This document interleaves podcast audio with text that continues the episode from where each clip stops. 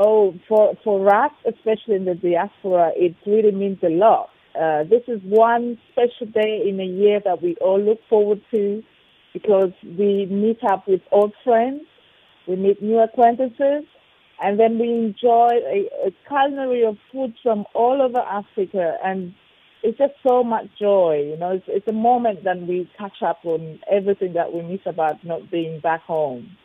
Now, just you know, in terms of uh, this day, because we know that uh, some other countries. Uh, have made today a public holiday. Is it also your view that um, Africa Day must be made a public holiday across the whole African continent? Well, a public holiday should be significant, and I think Africa Day should. It means a lot to the forefathers, and it should also mean a lot to this generation. I, I think we should actually have it as a public holiday, and but it should not just be a holiday for any reason. It should have uh, the content to it. Now, of course, we, we cannot talk about the African unity without talking about Africans in the diaspora. What role do you think uh, Africans in the diaspora are playing in terms of deepening African unity? Oh, there are several roles that we all play. I mean, each one of us uh, takes on something we are passionate about. I mean, we have uh, experts, we have knowledge that we, we have cross knowledge that we gather, we gain. But also there's the aspect of actually preserving our culture. You know, when when you live away from home, it's a lot easier to understand and appreciate the culture where you come from. There are so many values and norms that we get to appreciate just by being away from home. So in that sense, as a diaspora members, we also are uh, part of preserving our culture. Now, many you know Africans are skeptical about African unity, um, saying that it will still take a long time before the African continent is united. How far do you think Africa still has to go in terms of building a unified and uh, decolonized continent? In as far as we are prepared to go for it. I think, um, in my view, actually the, the biggest step that we can take towards unity for us as Africans is we start with the young generation.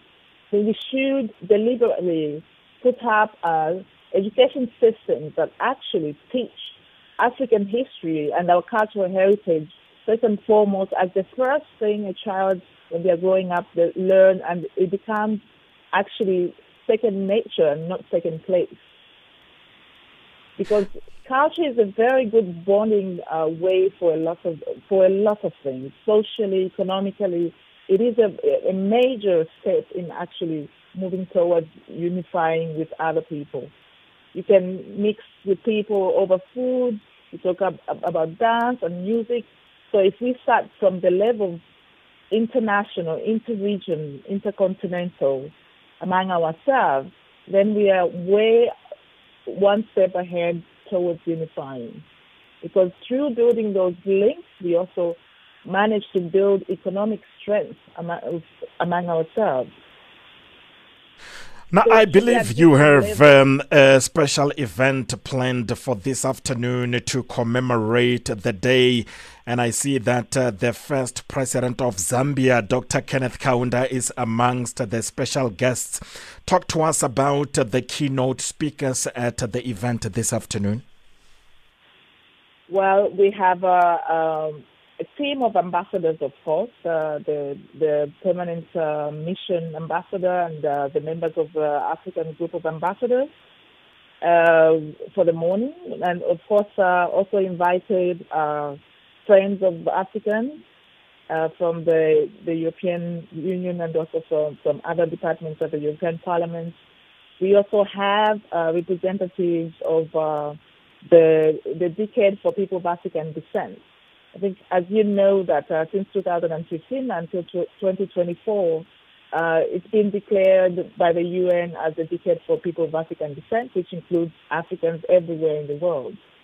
Then we also have the perspectives of the different um, key stakeholders in the, in the in the communities here in Belgium that will be uh, contributing to their their experiences the past year and uh, what they've been up to and all the contribution their um, organizations have been taking, making towards uh, the community, building because here, when we are in the diaspora, actually we speak a lot more about the community in sense of unity more than um, division.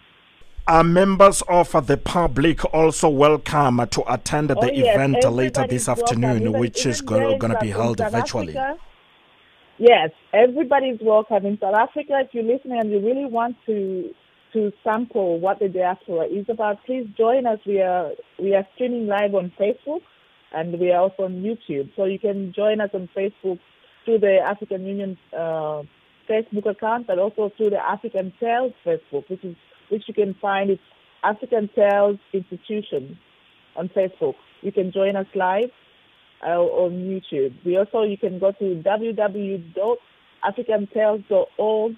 Then you can join us live, and you can see all the programs on what's going on in the on the day actually from morning until four o'clock.